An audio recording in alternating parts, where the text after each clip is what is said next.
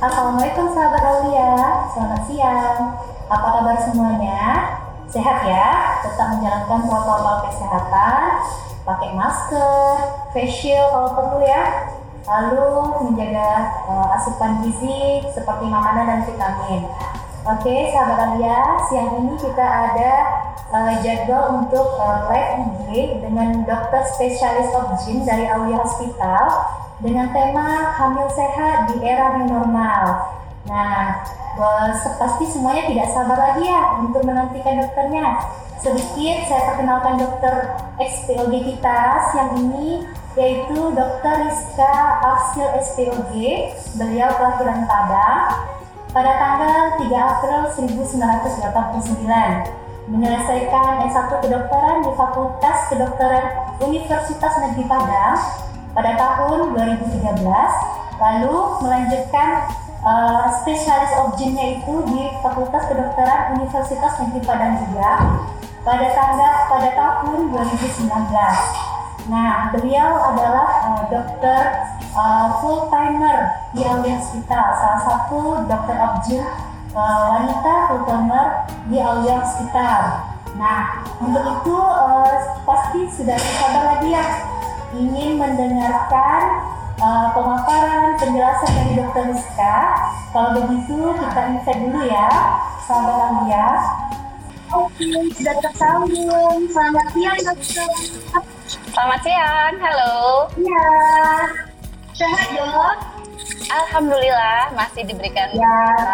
Cantik banget dokter sebagai kita sekalian. Terima kasih Mbak Ragil. Ya, oke. Dokter, hari ini kita mm -hmm. jadwal live ya dokter ya. Temanya hamil sehat di era normal.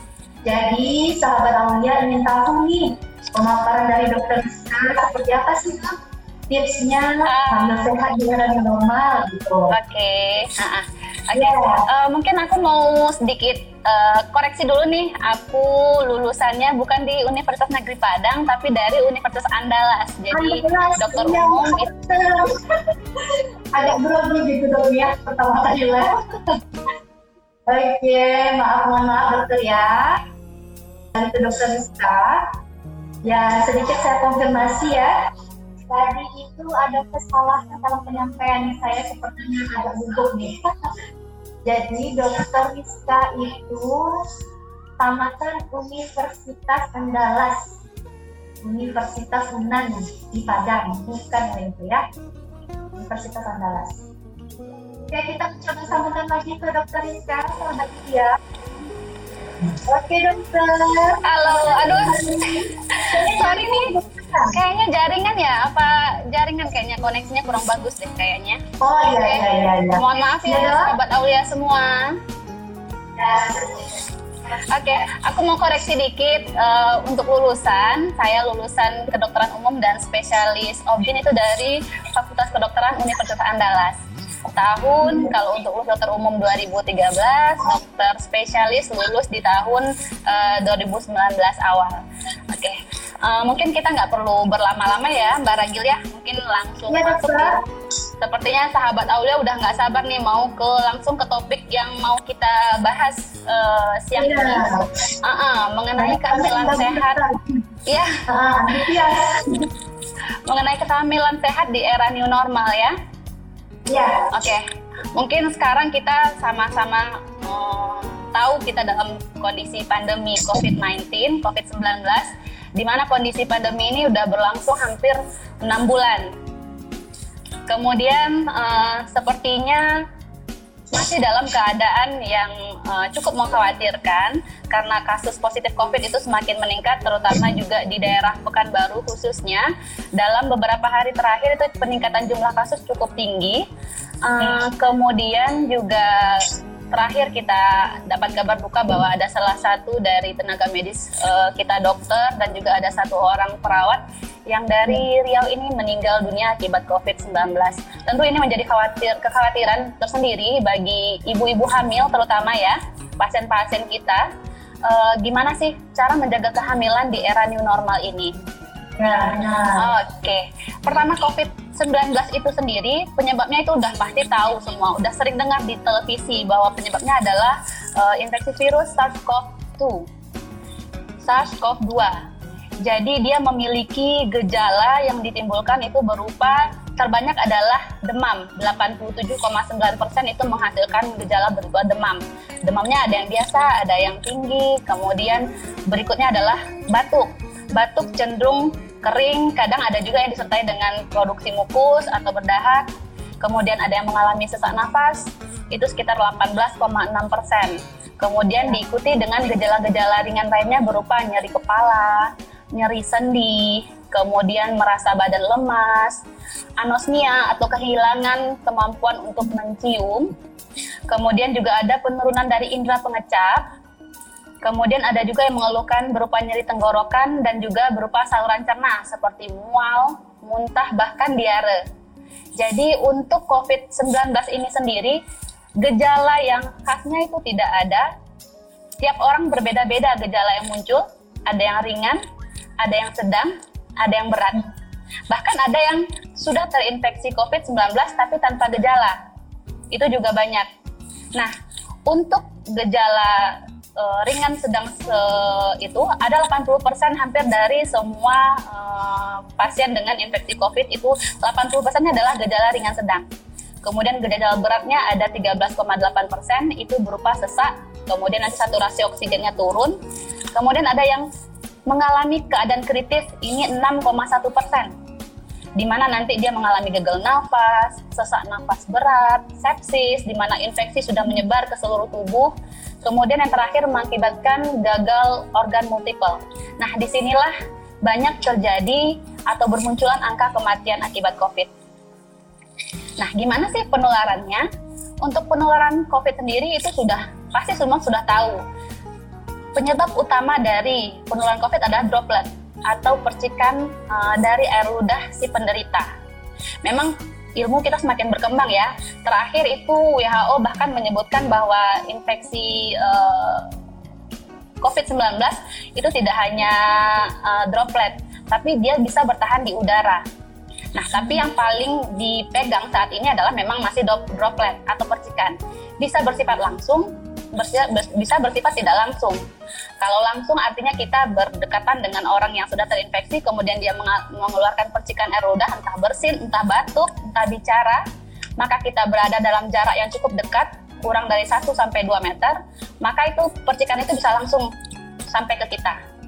Atau melalui droplet yang tidak langsung, di mana si penderita yang sudah positif tadi bersin, batuk, kemudian mengenai area-area di sekitarnya, kemudian kita datang ke area tersebut menyentuh.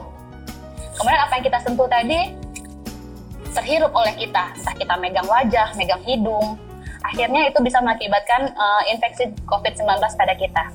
Nah, gimana pemeriksaan pada COVID ini? Untuk secara ringkas saya mau kasih informasi nih apa sih pemeriksaan pada COVID karena kan sekarang ini uh, pemeriksaan COVID ini banyak menjadi kontroversi ya, terutama pada ibu hamil. Pemeriksaan COVID ini sendiri itu bisa dari pertama dari darah lengkap atau darah e, pemeriksaan darah. Nanti di situ dilihat penanda infeksi limfosit akan turun atau bisa juga normal. Atau pada penghitungan diff count limfositnya bisa menjadi turun. Itu bisa dilakukan di pemeriksaan laboratorium. Kemudian pemeriksaan berikutnya adalah fototorak atau ronsen. Nah, ini juga merupakan salah satu e, pemeriksaan penunjang yang bagus untuk mendapatkan diagnosa COVID di mana nanti tanpa ada gambaran seperti pneumonia pada ronsen paru-parunya. Kemudian CT torak, CT scan torak. CT scan torak itu untuk melihat apakah uh, ada gambaran uh, apositas ground glass pada CT scan. Kemudian yang paling sekarang sering disebut-sebut Dokter, aduh, jaringan siapa yang jelek ya? Jaringan aku apa jaringannya di sana ya?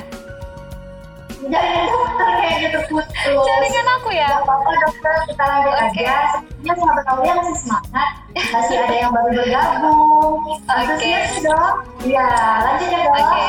Ya, berikutnya itu ya pemeriksaan PCR atau yang uh, sering kita uh, ambil dari pemeriksaan swab, swab hidung ataupun tenggorokan. Itu adalah sebenarnya pemeriksaan yang paling uh, spesifikasinya tinggi untuk virus COVID-19, artinya dia langsung memeriksa replika, uh, rep, uh, memeriksa uh, RNA dari virus uh, dan juga uh, sensitivitasnya lumayan tinggi, yaitu sampai 70%, di mana itu nanti kita diambil bahan pemeriksaannya atau spesimennya dari uh, hidung maupun uh, tenggorokan. Nah, berikutnya ada rapid antibody, rapid test antibody. Nah, inilah yang banyak beredar di fasilitas kesehatan ataupun di rumah sakit. Ini adalah untuk pemeriksaan simple, rapid test antibody. Tapi perlu diingat bahwa rapid test antibody atau uh, yang sering kita temukan itu, itu adalah rapid test yang di, um, memeriksa kadar IgG ataupun IgM. Jadi antibody yang sudah terbentuk saat virus sudah menginfeksi dan tubuh kita sudah merespon terhadap infeksi virus tersebut. Tapi ini uh, spesifikasi dan sensitivitasnya kurang begitu bisa di uh, bisa dipegang karena tidak spesifik untuk virus uh, eh, COVID-19. Jadi ini hanya bisa digunakan untuk penampisan awal, bukan berarti positif pada rapid test, juga pasti positif pada swab uh, PCR uh, COVID-19, tapi juga tidak bisa kita uh, tidak anggap karena dia bisa menjadi screening utama untuk pemeriksaan. Nantinya akan dilanjutkan dengan pemeriksaan PCR swab uh, COVID-19. Nah, ya. di sini untuk kriteria resiko tinggi pada COVID-19 sendiri adalah pertama orang-orang yang usianya lebih dari 65 tahun. Kemudian orang-orang yang dengan uh, penyakit menahun dan pernah mengalami rawatan lama di rumah. Ya atau dengan orang-orang yang mempunyai gangguan uh, fungsi organ. Obesitas juga bisa atau orang-orang dengan gangguan sistem imun atau sistem kekebalan tubuh. Nah, yang terakhir kriteria dari risiko tinggi ini adalah ibu hamil. Nah, hmm. itulah kenapa ibu hamil perlu uh, memperhatikan dengan amat sangat uh, bagaimana bersikap di era new normal ini. Nah, untuk ibu hamil sendiri, kenapa sih pada ibu hamil uh, infeksi virus COVID itu menjadi lebih uh, gampang timbul? Karena ibu hamil itu mempunyai sistem imun yang akan menurun pada keadaan hamil. Kemudian juga organ-organnya mempunyai perubahan fungsi Salah satunya adalah fungsi dari organ pernafasan atau paru-paru. Makanya pada ibu hamil, jika nanti dia terkena infeksi virus COVID, maka keadaan kehamilan akan memperberat keadaan dari infeksi virus tersebut. Nah, pada ibu hamil, nggak perlu sebenarnya terlalu khawatir berlebihan. Kalau memang sudah tahu hamil, maka pemeriksaan ANC kehamilan itu tetap perlu dilakukan selama masa pandemi, tapi dengan memperhatikan protokol kesehatan di mana protokol kesehatan yang sudah kita tahu sekarang ini adalah dengan pertama jika diperlukan untuk keluar rumah maka gunakanlah masker. Kemudian selalu menggunakan uh, atau memperhatikan social distancing di mana menghindari kerumunan. Kemudian antara satu dengan dua orang mempunyai jarak satu lebih dari satu atau dua meter.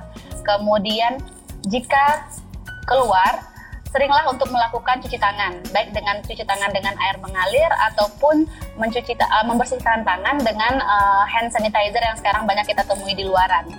Kemudian tetap menjaga perilaku hidup bersih dan sehat. Nah, pada ibu hamil, jika dalam keadaan kondisi pandemi seperti sekarang, ANC tetap perlu dilakukan. Itu selam, uh, kalau dari rekomendasi POGI, itu dibikin adalah minimal ada empat kali dalam kehamilan empat kali dalam kehamilan ini ada catatan-catatan tertentunya nih. Pertama, saat diketahui pertama kali hamil, maka jika memungkinkan untuk ibu hamil melakukan pemeriksaan, maka dia bisa uh, datang ke rumah sakit untuk melakukan pemeriksaan dengan perhatikan protokol kesehatan. Itu di, diperlukan untuk melihat apakah kehamilan ini di dalam atau di luar rahim. Apakah benar-benar hamil atau bukan hamil. Itu yang paling penting untuk trimester pertama. Kemudian selanjutnya di trimester kedua ini ada catatannya nih, boleh dilakukan, boleh tidak. Dilakukan bila keadaan-keadaan yang uh, rasanya diperlukan. Misalnya terdapat uh, mual muntah yang berlebihan, kemudian ada keluhan-keluhan seperti adanya nyeri kepala hebat, kemudian uh, dalam ibunya merasa bahwa uh, penambahan berat badan tidak bertambah, kemudian dari pemeriksaan uh, misalnya di bidan uh, tinggi rahim tidak sesuai dengan usia kehamilan, maka pemeriksaan pada trimester kedua itu perlu dilakukan. Kemudian yang berikutnya adalah pemeriksaan di trimester ketiga. Nah, ini yang paling ditekankan oleh Pogi, di mana pemeriksaan pada trimester ketiga ini sangat penting dilakukan.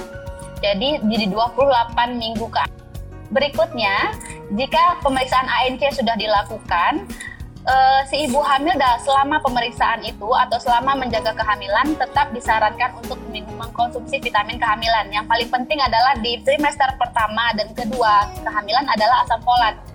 Asam folat ini untuk mencegah terjadinya kecacatan janin atau gangguan pembentukan organ.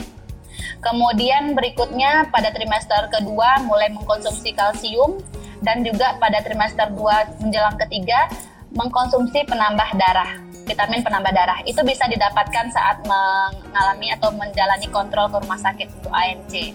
Nah, untuk konsumsi makanan sendiri, eh, pada ibu hamil tidak ada pantangan kecuali alergi untuk makanannya. Jadi apa pun si ibu hamil ini boleh makan kecuali ada riwayat alergi terhadap makanan tertentu.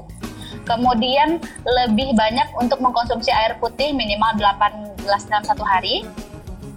Kemudian banyak makan makanan yang tinggi protein. Protein hewani bisa didapatkan dari lauk pauk seperti daging, ikan, ayam, telur, tahu, tempe.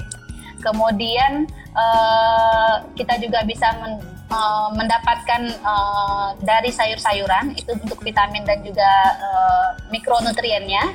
Pilihlah sayuran-sayuran yang berwarna seperti uh, bayam kemudian wortel kemudian bisa dari tomat juga. Semua jenis sayuran dan juga buah-buahan yang berwarna itu bagus karena dia banyak mengandung vitamin ataupun juga antioksidan. Kemudian ibu hamil juga disarankan untuk banyak minum uh, susu susu hamil kan ada tuh susu-susu khusus ibu hamil atau kalaupun tidak uh, punya susu khusus ibu hamil boleh mengkonsumsi susu di mana yang kita perlukan di sini adalah kandungan kalsium dari si susu tersebut. Kemudian ibu hamil juga disarankan untuk uh, banyak melakukan aktivitas. Nah, aktivitas ini sedapat mungkin dilakukan di rumah. Selagi tidak selagi bisa untuk tidak keluar rumah, tidak tidak diperlukan sangat untuk keluar rumah, maka aktivitas bisa dilakukan di dalam rumah dan juga jangan lupa untuk berolahraga. Dalam satu minggu itu bisa 3 sampai 5 kali, cukup dengan 10 sampai 20 menit aja melakukan olahraga-olahraga ringan di rumah. Jadi perlu diingat bahwa hamil bukan berarti si ibu hanya boleh istirahat, nggak boleh ngapa-ngapain. Enggak, boleh, tapi beraktivitas selama pandemi eh, terutama di, di rumah saja, kemudian tetap melakukan aktivitas fisik berupa olahraga. Kemudian juga jangan lupa untuk ibu hamil berjemur jadi berjemur kurang dari pukul 10 pagi. Jadi 10 pagi ke bawah berjemur karena itu banyak mengandung vitamin D. Kalau sudah di atas jam 10, nah itu karena vitamin D sudah berkurang dan itu juga tidak baik untuk uh, kesehatan kulit kita. Nah, setelah menjalani 9 bulan ANC, pemeriksaan kehamilan, sampailah si ibu hamil pada uh, masa persalinan. Ya. ya untuk keadaan persalinan sendiri, jika ibu hamil bukanlah uh, pasien yang terkonfirmasi COVID atau suspek COVID yang pernah berkontak erat dengan pasien COVID atau mempunyai gejala-gejala seperti infeksi COVID, maka maka persalinan itu bisa berlangsung sesuai dengan indikasi obstetrinya. Kalau bisa dari pemeriksaan bisa melahirkan normal, tidak ada masalah, akan dilahirkan secara normal. Jika ada indikasi yang menghalangi untuk terjadinya persalinan normal harus dioperasi ya kan dioperasi seperti biasa. Jadi akan berlangsung uh, indikasi untuk cara persalinannya itu seperti uh, apa indikasi obstetrinya. Jadi covid tidak mempengaruhi oh si ibu ini harus begini. Enggak. Selama pandemi cara persalinan sesuai dengan kondisi ibu. Tapi tetap harus memperhitungkan dan mengikuti SOP-SOP yang ada di uh, rumah sakit saat ini sejak adanya pandemi COVID ini di rumah sakit itu diberlakukan SOP tertentu sebelum pasien masuk untuk mengalami tindakan atau rawatan. Nah, jadi nanti ibu hamil nih saat mau bersalin di, di rumah sakit, saat datang dia akan dilakukan pemeriksaan darah lengkap seperti yang saya bilang tadi. Kemudian juga akan dilakukan pemeriksaan ronsen pada dada. Pasti banyak yang nanya nih, aman nggak sih ronsen dada ataupun CT scan pada ibu hamil? Untuk pemeriksaan uh, ronsen radiologi ini pada keadaan pandemi ini memang diperlukan. Untuk keamanannya sejauh ini pada pemeriksaan nanti akan diberikan pelapis atau uh, pelindung pada bagian uh, perut ibu. Sehingga nanti radiasi secara tidak uh, secara langsung tidak akan uh, sampai ke bayi. Ada perisainya ada pelindungnya. Jadi tidak perlu dikhawatirkan. Kalau nanti nyampe di rumah sakit mau bersalin loh kok saya di ronsen memang seperti itu prosedur atau protapnya sekarang. Kemudian nanti si ibu juga akan dilakukan pemeriksaan uh, rapid test pada beberapa rumah sakit. Ada yang melakukan rapid test. Nah jika semuanya aman maka ibu akan dipindahkan ke ruang bersalin ataupun uh, ke ruang operasi sesuai dengan indikasi saat itu. Jadi tidak tidak dipengaruhi oleh si COVID. Jadi jangan takut ibu-ibu hamil kalau udah mau melahirkan takut ke rumah sakit. Enggak, jangan takut karena kita punya protap kesehatan dan juga prosedur SOP untuk pemeriksaan COVID sendiri. Nah, Gimana jika dia selama hamil ternyata mempunyai kontak dengan pasien positif COVID atau mempunyai gejala-gejala seperti yang saya sebutkan tadi mengarah ke COVID? Jangan takut dulu, periksakan diri Anda. Saat diperiksakan diri, nanti di situ kita akan lakukan pemeriksaan. Seandainya nih memang hasil swabnya si ibu hamil itu adalah positif atau terkonfirmasi COVID, maka ibu hamil jika tanpa gejala, dia akan diisolasi di rumah karantina mandiri selama 14 hari. Tetap dipantau oleh uh, petugas kesehatan dari fasilitas pertama kesehatan melalui telepon, entah itu melalui uh, WhatsApp, pokoknya akan dikontrol keadaannya selama 14 hari. Dan saat di karantina itu juga ibu hamil tetap harus mengkonsumsi vitamin seperti vitamin C, kemudian juga nanti akan diberikan juga edukasi-edukasi bagaimana cara hidup sehat saat di rumah, saat mengisolasi diri sendiri. Nah, jika ibu hamil ternyata COVID-19 dengan gejala yang sedang, maka nanti di gejala sedang ini, gejala sedang atau berat, maka pasien akan dilakukan isolasi atau perawatan di rumah sakit selama 14 hari. Nah, di sini nanti uh, akan diberikan terapi uh, obat-obatan melalui infus, melalui obat minum, tetap diberikan vitamin. Kemudian selama 14 hari akan dipantau. Nah, dalam dalam pengawasan ini, dalam perawatan ini, maka dipantau adalah keadaan ibu dan keadaan janin. Untuk pemeriksaan USG sendiri itu bisa kita tunda dulu untuk tidak dilakukan sampai kondisi ibu ini jelas apakah uh, kondisinya baik ataupun uh, kurang baik gitu. Jadi kalau untuk misalnya USG di rumah sakit saat dirawat saat rawatan itu tidak mempunyai indikasi yang harus langsung dilakukan. Bisa ditunda sampai keadaan memungkinkan. Nah, untuk persalinan ibu-ibu yang ternyata dengan positif COVID nih, untuk positif COVID, maka pilihan uh, persalinannya sebenarnya tidak ada persalinan diwajibkan ibu dengan positif COVID adalah harus di FC. Tidak. Tapi memang pada kasus-kasus yang sudah terjadi sekarang, kebanyakan pilihan untuk cara persalinan yang terbaik dan tercepat adalah dengan uh, seksio cesaria dengan SC. Karena kalau dengan cara persalinan normal, ibu yang sudah positif tadi kan akan melalui proses yang panjang. Maka ditakutkan nanti di sana adalah lamanya proses persalinan itu akan mengakibatkan proses infeksinya um, bisa menulari yang lain ataupun menulari si bayinya saat dia bersalin. Nah, jadi pilihannya adalah yang terbanyak yang dilakukan sekarang adalah uh, seksio setaria untuk ibu yang positif COVID.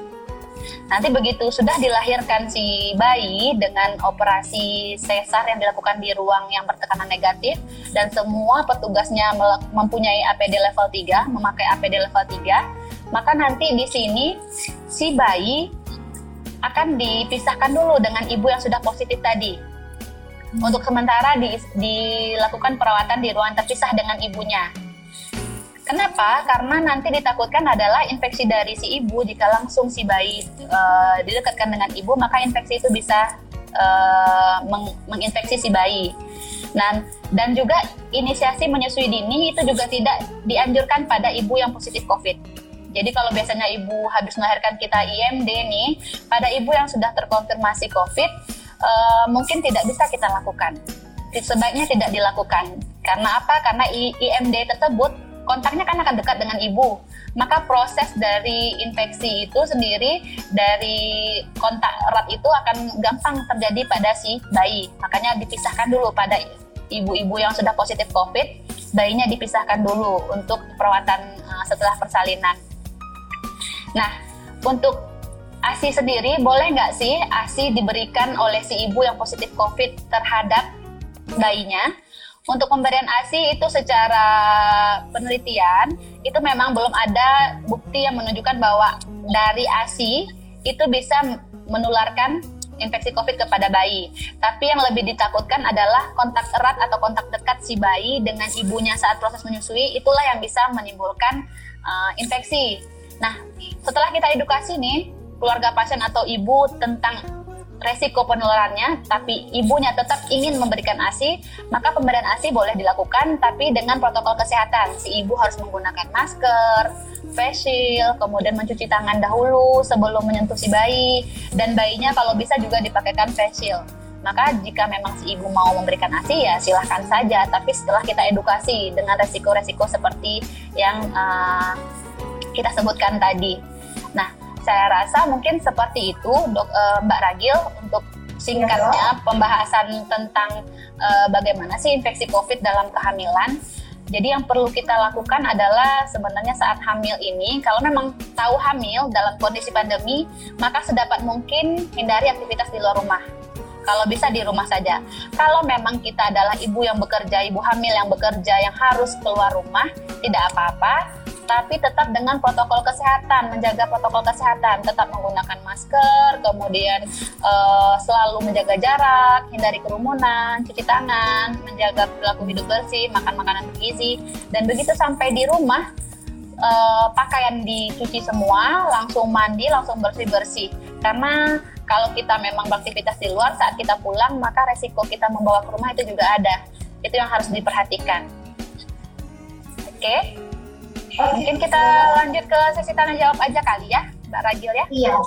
Baik, sahabat Aulia yang ingin bertanya tentang tema kita siang ini, silahkan tuliskan di komentar ya. Silahkan tuliskan di komentar, silahkan tanya dengan dokter spesialis objek kita, tulis kayak cantik. Ini favorit banget loh di Aulia, kita. Nah, jadi yang mau tanya langsung aja komentar kalau belum ada yang nanya, saya nanya dulu nih. Boleh. Boleh, boleh Mbak Regil. Oke, saya nanya dulu ya. Nanti teman-teman komentar aja di bawah. Nanti dokter Rizka uh, senang banget nih ditanyain.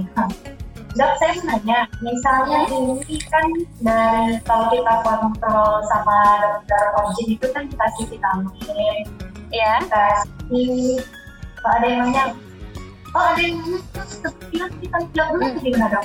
Boleh, boleh. Ah, di sini sudah akan ada pasien COVID yang ditolak di rumah sakit dok dari Instagram Junaidi AD Saputra. Langsung jawab okay. gimana dok? Boleh, boleh. Terima ya, kasih uh, Mas Junaidi untuk pertanyaannya. Tentunya uh, kita kami sebagai petugas kesehatan dan kita rumah sakit sebagai penyedia fasilitas kesehatan tidak ada yang berniat untuk menolak pasien dengan COVID-19.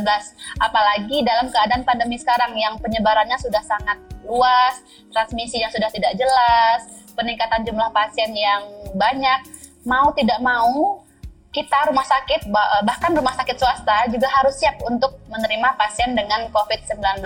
Contohnya saja di Riau ini, kita punya rujukan rumah sakit COVID itu sekarang kalau rumah sakit pemerintahnya ada RSUD Arifin Ahmad itu sebagai uh, pusat rujukan COVID-19 untuk rumah sakit uh, pemerintahan. Kemudian kita punya beberapa rumah sakit-rumah sakit swasta besar untuk uh, juga bisa merawat pasien-pasien COVID-19. Tapi permasalahan yang kita punya sekarang adalah uh, rumah sakit yang mempunyai uh, fasilitas seperti fasilitas untuk ruang operasi yang bisa untuk menangani pasien COVID-19 itu adalah rumah sakit yang uh, rujukan, rujukan COVID, mana di sini adalah RSUD. Sedangkan rumah sakit-rumah sakit uh, swasta lainnya itu belum memiliki uh, fasilitas uh, seperti ruang operasi ataupun ruang bersalin yang mempunyai tekanan negatif yang di yang untuk pasien positif COVID itu kan harus bertekanan negatif semua ya. Maka di situlah sebenarnya dilema kita saat ini. Kita menerima pasien dengan positif COVID, tapi begitu terkonfirmasi positif COVID, untuk melakukan tindakan di rumah sakit, kita kan perlu uh, adanya fasilitas seperti ruangan bertekanan negatif yang saya sebutkan tadi. Dan itu dimiliki hanya oleh rumah sakit uh, umum daerah sekarang. Dan, dan kalau misalnya kita paksakan untuk dilakukan di sini dengan fasilitas yang tidak memadai, maka itu akan tidak baik efeknya terhadap pasien, terhadap kita, dan juga terhadap semuanya yang ada di rumah sakit. Makanya untuk pasien-pasien yang positif COVID, mungkin terkesan seperti ditolak, tapi bukan ditolak. Kita kita akan memikirkan untuk perujukan ke rumah sakit yang me memang disiapkan mempunyai ruangan tindakan untuk pasien-pasien COVID-19 jadi tidak kita tolak. Kita sebagai tenaga kesehatan tentunya sudah disumpah sedari awal kita uh, mengambil profesi ini ya bahwa tidak ada penolakan pasien untuk pasien uh, dengan infeksi COVID ini juga. Tapi kita banyak ada pertimbangan-pertimbangan tertentu. Makanya itulah saat pasien masuk ke rumah sakit dilakukan pemeriksaan. Jika memang terkonfirmasi positif COVID ataupun perlu rumah sakit rujukan, maka kita akan rujuk. Jadi bukan ditolak. Kalau sampai saat ini kita tidak pernah menolak rumah sakit apa uh, pasien dengan uh, curiga COVID atau pasien dengan positif COVID tidak pernah kita tolak. Tapi bila memerlukan tindakan yang membutuhkan ruangan bertekanan negatif yang ternyata di rumah sakit itu belum ada, maka kita akan rujuk ke rumah sakit rujukan. Seperti itu, Mbak Ragil. Oke, baik dokter. Sudah terjawab ya, Bapak tadi ya. bertanya Ah, semangat banget nih dokter, sahabat Aulia yang terjauh siang ini ada say hello dari Medan. Okay. Instagram Mugibut ya. Halo Medan, selamat siang Medan. Ya ya. Halo. Uh, kita lanjut ke pertanyaan berikutnya kak ya. Iya, boleh. Uh, ini ada pertanyaan dari Anissa. Dokter, mm -hmm. vitamin apa yang boleh dikonsumsi ibu hamil selama pandemi mm -hmm. COVID ini? Oke. Okay. Nah, uh, uh uh, infeksi COVID itu kan virus ya. Virus itu sifatnya dia adalah self-limited disease. Jadi uh, infeksi ini akan membaik atau akan mengalami penyembuhan jika kondisi daya tahan tubuh kita juga ditingkatkan. Nah, cara meningkatkan daya tahan tubuh tentunya kita akan uh, memerlukan beberapa zat-zat mak uh, makanan yang kita dapatkan dari yang bahan-bahan yang kita konsumsi sehari-hari. Terutama pilihlah makanan-makanan yang banyak mengandung vitamin C bisa seperti yeah. Iya. uh, dari jeruk, dari mangga, dari sayuran juga vitamin C. Kalau kita mau multivitaminnya, kita bisa cari di luaran sana atau di apotek banyak uh, vitamin C yang dijual yang tentunya sudah terdaftar dalam BPOM uh, BPOM ya. Jadi vitamin C ya. bisa kita konsumsi itu dosisnya macam-macam. Ada yang menjual dengan dosis kecil, ada yang menjual dosis 500, ada yang menjual dosis 1000. Untuk uh, ibu hamil 500 miligram aja untuk satu kali sehari hmm. itu sudah cukup sebenarnya. Oke, berarti nah, boleh ditambahkan dengan vitamin C, ya, vitamin C, iya, dengan dosis untuk vitamin 500 mg satu hari satu ha, dalam satu hari untuk satu hari. Okay. Kalau untuk yang misalnya kondisi tubuhnya memang lagi drop, misalnya lagi uh, tidak enak badan atau apa, dosis vitamin C boleh ditingkatkan sampai 1000 mg. Tapi ingat pada konsumsi vitamin C kita harus banyak minum air putih Ya. Harus disertai dengan banyak minum air putih untuk melindungi fungsi ginjal kita. Kemudian uh, bisa kita boleh mengkonsumsi eh, tablet-tablet uh, uh, yang mengandung antioksidan yang banyak dijualan di jual bebas di apotek sekarang ya. Yang banyak ada konsumsi ada yang mengandung vitamin E, kemudian vitamin A di dalamnya, ada riboflavin, kemudian juga ada antioksidan antisodium lain itu boleh dikonsumsi dan itu akan aman biasanya untuk ibu hamil. Dan oh, yang berikutnya adalah vitamin D. Vitamin oh, D, iya vitamin, D, ya, vitamin D itu. Vitamin D ini secara penelitian sudah terbukti bahwa dia bisa meningkatkan sistem imun. Maka kita ya. boleh membeli multivitamin tersendiri yang dijual di apotek yang ada uh, kandungan vitamin D-nya. Oke, bisa diminum satu kali sehari. Nah. Dan saya rasa untuk multivitamin, ya multivitamin selain asam folat tadi boleh ditambahkan multivitamin tambahan untuk meningkatkan daya tahan tubuh. Kalau misalnya tidak bisa makan sayur buah yang konsisten bisa dibeli atau mengkonsumsi multivitamin ini diikuti dengan banyak minum air putih minimal 8 gelas dalam satu hari. Oke. Okay. Minum air putihnya wajib ya dokter? Iya. Soalnya ibu hamil ini sering lupa minum air putih. Oh iya. Karena bawaannya mual kali dong.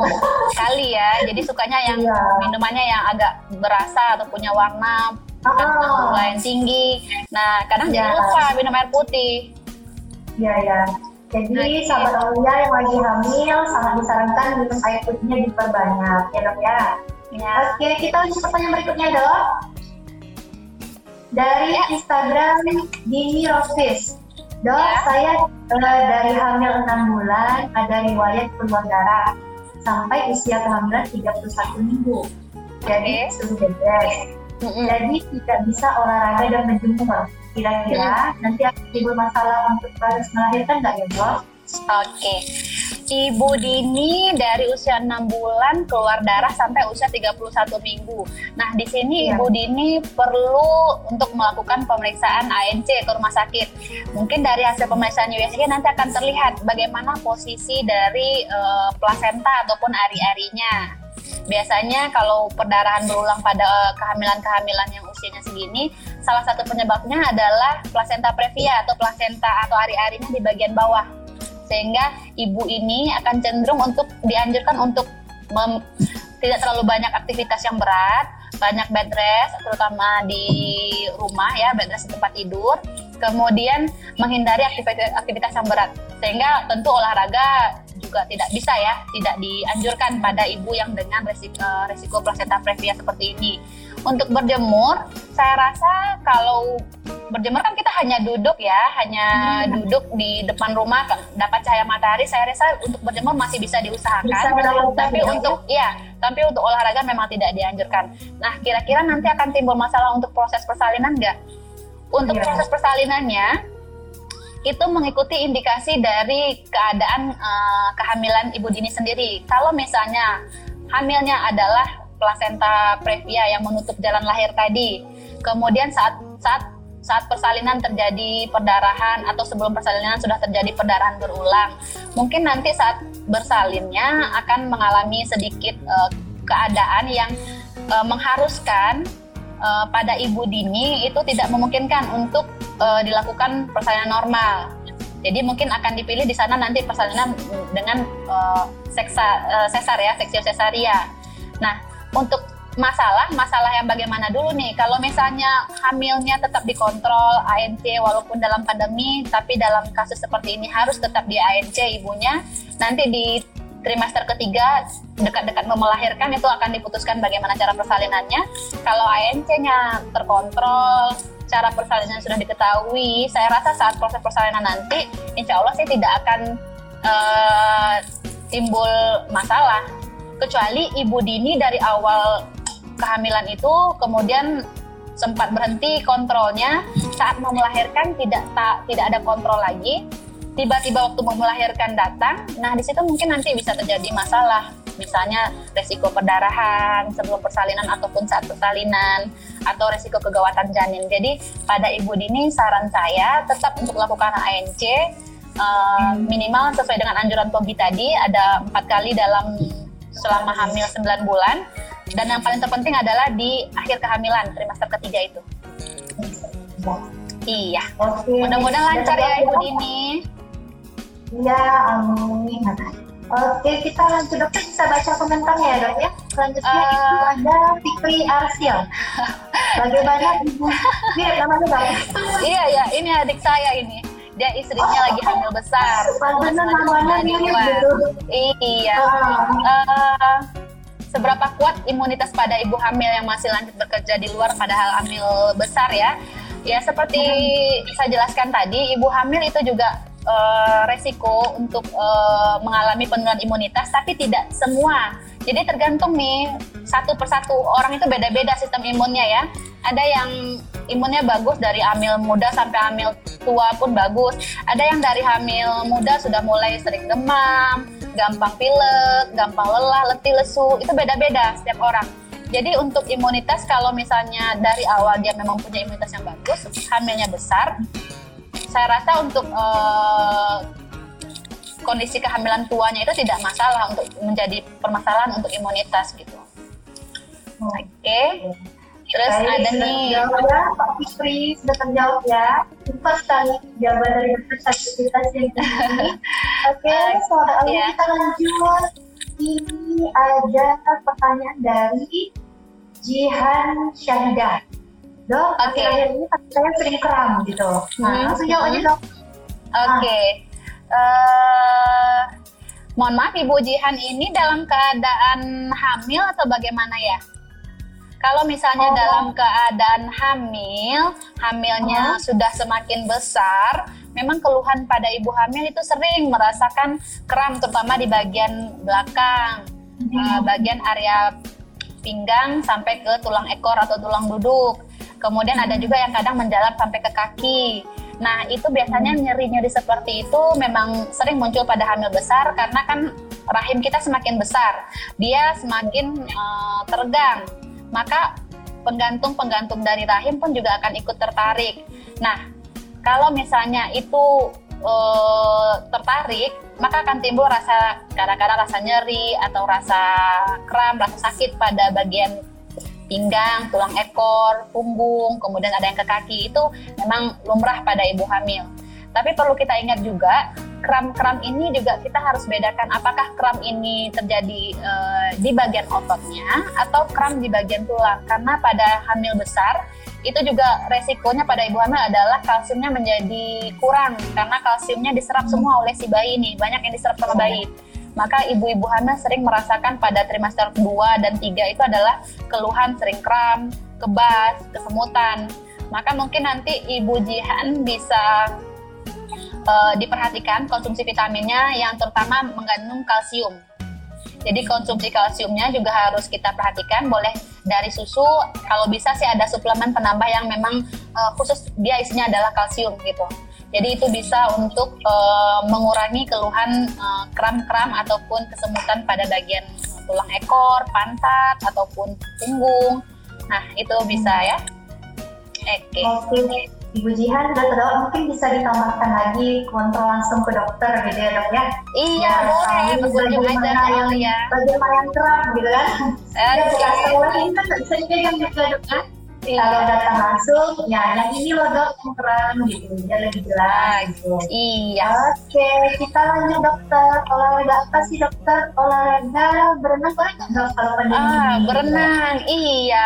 Ah. Untuk Ibu Sheila, untuk berenang mungkin saat ini, saat pandemi, jika ibunya berenang di kolam kolam renang uh, fasilitas umum yang artinya bisa siapa saja di sana, bisa siapa saja pakai kolam renangnya. Uh, mungkin sa untuk saat sekarang ini tidak disarankan.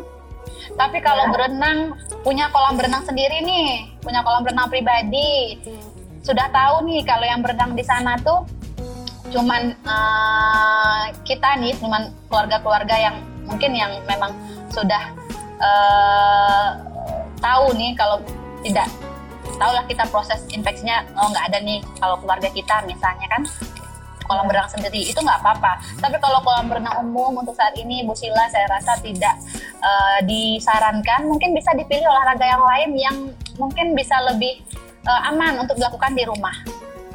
Hmm. Hmm, hmm. Berarti tidak disarankan dulu ya dok ya untuk kolam berenang umum. Iya. akan menimbulkan uh, apa untuk penyebaran gitu ya dok ya? Penyebaran karena iya karena kita tahu uh, virus corona bisa dari uh, droplet. Kita kan tidak tahu nih saat berenang itu droplet bisa di mana-mana bisa di pinggiran kolam yeah. bisa di tempat ganti pakaian. Pokoknya intinya saat pandemi hindari uh, aktivitas yang terlalu sering atau terlalu banyak di uh, fasilitas umum atau yang banyak keramaian kalau ya, sedapat mungkin di rumah, di rumah kalau memang wajib harus keluar, ikuti protokol kesehatan.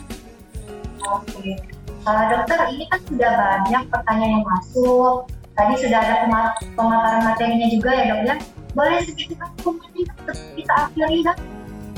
Oh iya, sorry, ini Ibu Jihan Syahidah tadi dia tidak hamil. Oke, okay, oh, sorry ya, iya, iya, kita hamil. belum. Iya, tidak hamil tapi hmm. sering merasakan kram pada bagian uh, bok. Hmm Aduh. Iya. Halo. Halo. Iya, bisa Ya, karena kita- eh, Jaringan kayaknya. Halo jaringan. Iya, oke. Eh, bisa karena aktivitas otot, kram otot yang muncul di situ mungkin karena aktivitas ibu yang berlebihan. Nah, eh, jika itu terjadi, ibu bisa konsumsi vitamin yang banyak mengandung vitamin B yang untuk eh, ototnya. Kemudian jika eh, terasa pada bagian-bagian tulang, bisa ibu konsumsi kalsium seperti yang saya bilang tadi. Nah, kalau misalnya sudah konsumsi vitamin, sudah eh, aktivitasnya sudah biasa nih, tidak ada aktivitas yang berlebihan lagi tapi masih mengalami nyeri, mungkin ada baiknya ibu bawa kontrol ke dokter untuk diperiksakan lebih lanjut. Tapi di masa pandemi ini tetap harus diperhatikan protokol kesehatan saat berkunjung eh, ke fasilitas kesehatan. Oke. Oke. Itu ya ini ya. Iya, ini Ah, ada ada Dari- lagi pertanyaan. Mm-mm. Hmm. Mbak Nini tadi dok, katanya saluran diri ditinggalkan ke vagina agak pendek gitu. Saya pendek, maka sering berdarah gitu dok. Karena apa? Yang mana ini? Dokter, dokter saya bilang saluran dari diri hakim ke vagina saya pendek dok. Makanya Hmm. sering berdarah kalau banyak aktivitas. Maka Hmm. banyak nanya gitu. Nggak apa-apa. Oh, ya udah, nggak apa-apa. Iya. Kita hakim aja. tetap tetap ikuti aja, tetap ikuti aja saran dari dokternya untuk eh, aktivitas eh, tetap dibatasi seperti yang disarankan oleh dokternya. Saya karena tidak saya tidak periksa, jadi saya tidak tahu ya bagaimana kondisi saat eh, di USG. Tetap yang lebih baik adalah ikuti eh, perintah ataupun eh, anjuran dari dokter yang memeriksa. Kalau memang dianjurkan tidak banyak beraktivitas, oke ibu tidak apa di- eh, dibatasi aja aktivitasnya. Oke. Oke, ini ada juga nih dari Rizka Usman. Tips supaya saya bisa haid lagi gimana dok? Sekarang masih menyusui bayi 8 bulan. Mau cepat haid lagi biar bisa merencanakan kehamilan lagi. Nah, eh, selama ibu masih menyusui ada namanya amenorrhea laktasi. Jadi karena proses menyusui, eh, ada hormon yang menekan terjadinya ovulasi sehingga eh, setiap bulan itu belum ada sel telur yang lepas sehingga tidak muncullah si haid itu. Nah, memang ini menjadi salah satu eh, dilema ya untuk ibu ibu menyusui mau dihentikan menyusuinya sayang sama si anak karena belum asis mungkin asi eksklusifnya sudah selesai ya eh, enam bulan tapi belum eh, sampai ke dua tahun seperti pemberian asis eh, pada umumnya mau diteruskan tapi sudah pengen cepat-cepat punya anak. Memang kalau misalnya mau hamil lagi, baiknya memang ada datang haid dulu karena dengan datangnya haid setiap bulan, maka sel telur itu ada yang lepas setiap bulannya. Maka di situ bisa kita tentukan masa suburnya. Nah, setelah masuk masa subur, di situlah kemungkinan untuk terjadinya pembuahan ada. Jadi untuk Ibu Rizka Usman mungkin sebaiknya eh, dipertimbangkan lagi mau memilih yang mana. Kalau misalnya mau masih menyusui tapi haidnya belum terjadi atau belum datang ya memang dalam keadaan eh, kita menyusui atau laktasi ada yang disebut dengan amenorrhea laktasi. Jadi saya rasa mungkin nggak apa-apa dulu diberikan dulu ASI eksklusif karena bayinya juga masih usia 8 bulan masih but, masih dalam proses yang butuh eh, ASI dan juga butuh perhatian dari ibunya. Mungkin nanti punya babynya boleh ditunda dulu ibu. Atau kalau mau dulu ya, dok ya. juga nggak apa-apa iya Ah, Dok, ini ada pertanyaan dari Ibu Ibri Widyasari, Dwi Indri Dwiani. Dok, jika umur kehamilan saya saat ini 30 minggu dan kondisi bayi masih pingsan, apakah Hmm? tidak apa-apa olahraga menggunakan gimbal atau birthing ball? menggunakan apa Gimbal atau birthing ball, kayak bola gitu kayak bola ini nggak dok? Bola yang Oh yang oh ya.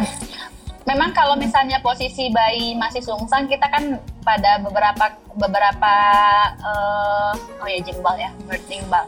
Untuk eh, pada bayi-bayi yang masih sungsang padahal usia kehamilan sudah cukup besar ya, sudah mau sudah memasuki trimester 3 nih. Kita memang anjurkan pada ibu untuk melakukan beberapa gerakan-gerakan seperti eh, banyak bersujud untuk bisa dengan sendirinya si bayi diharapkan berputar kembali kepala ke bagian bawah kemudian bokong di bagian atas Nah untuk olahraga sendiri ya entah itu senam hamil, entah itu jimbal, birthing ball, itu masih boleh kok dilakukan selama kondisi ibunya memungkinkan. Nah kondisi ibu memungkinkannya bagaimana?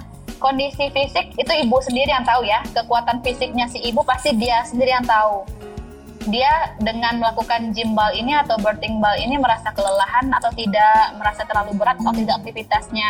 Kalau tidak terasa berat dan tidak mengganggu, saya rasa itu tidak apa-apa, tetap dilakukan tidak masalah.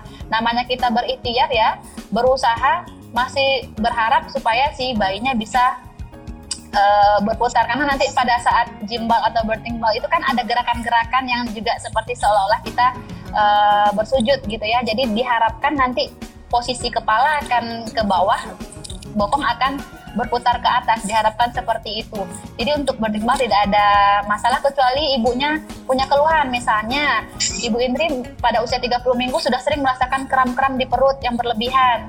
Kemudian Uh, merasakan sering pusing, sering lemah, letih, lesu, tentu aktivitas yang lumayan menguras tenaga seperti jimbal itu tidak disarankan. Jadi kembali lagi ke kondisi ibunya. Kalau kondisi ibunya bagus, jimbal masih boleh kok dilakukan. Dilakukannya di rumah aja ya, Bu.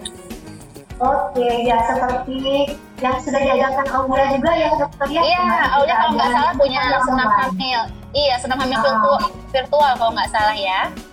Ya, senam hamil online, jadi ibu-ibunya uh cukup di rumah, mau perlu ke rumah sakit, karena kita tetap dalam protokol kesehatan. Iya, iya. Ya, Mm -hmm. Oke, dokter ya, boleh dirangkum sebelum kita akhiri sepertinya. Oke. Okay.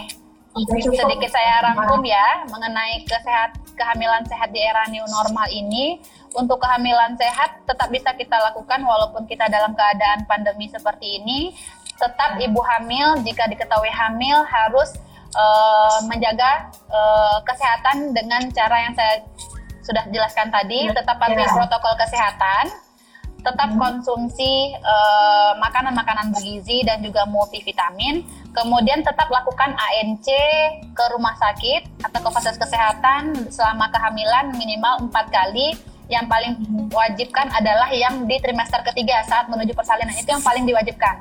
Tapi kalau misalnya keadaannya yang lain di trimester lain memungkinkan, lakukan di trimester pertama, kedua, dan juga yang ketiga yang saya bilang tadi. Kemudian jangan takut untuk bersalin ataupun melakukan persalinan di, di rumah sakit atau di, di fasilitas kesehatan karena kita di sini sudah punya protapnya.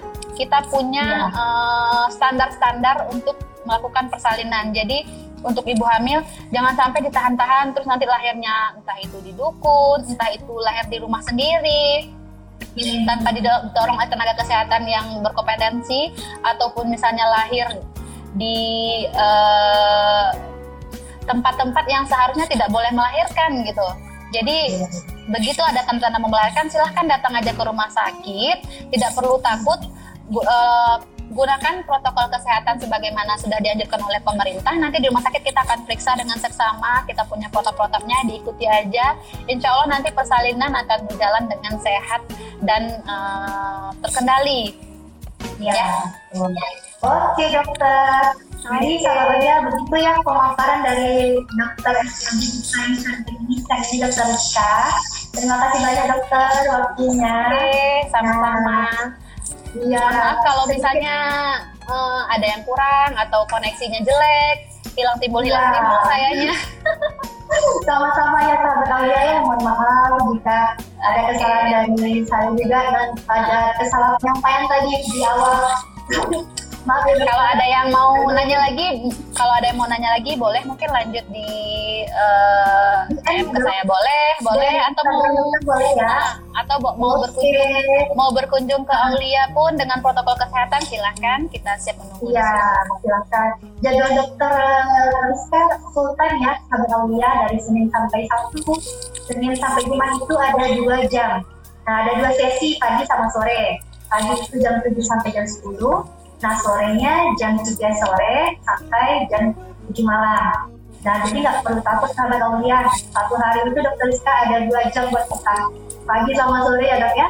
Nah di hari Sabtunya jam 2 siang ya dok sampai jam 4 sore. Nah bagi yang mau berhari Sabtu sekalian kontrol hmm. boleh datang ke Aulia. Iya, kadang kan kalau Senin sampai Jumat itu kan agak sibuk dok, ada yang kerja. Kadang kan Hmm. ibunya pengen ditemani uh, suami, Suami, gitu kan. Nah, iya. Iya, cocoknya Sabtu ya dok ya. Iya, boleh. Nah, ya teman-teman bisa ini bisa daftar via WA, bisa bisa DM ke Instagram kita juga bisa. Kalau ada kendala pendaftaran nanti dikonsultasi. Oke dokter, ada yang mau sampaikan lagi dok sebelum kita akhiri? Uh, stay safe aja ya semua, jaga kesehatan. Semoga masa pandemi ini uh, cepat berlalu. Semoga kita semua kembali bisa beraktivitas seperti sedia kala dulu tanpa harus menggunakan masker, tanpa harus menjaga jarak. Tapi mungkin menuju proses itu kita harus bersabar dulu. Jadi tetap dalam masa pandemi ini jaga kesehatan. Uh, mau hamil, mau nggak hamil, tetap kita harus jaga kesehatan dan juga patuhi protokol kesehatan.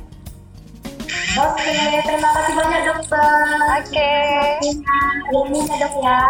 Nanti lain waktu kita akan bikin uh, live lagi mungkin dengan tema yang berbeda ya dok ya. Kita tema yang lain lagi ya selain COVID. Oke. Ya, baik. Terima kasih dokter. Terima kasih sahabat Aulia. Sama-sama.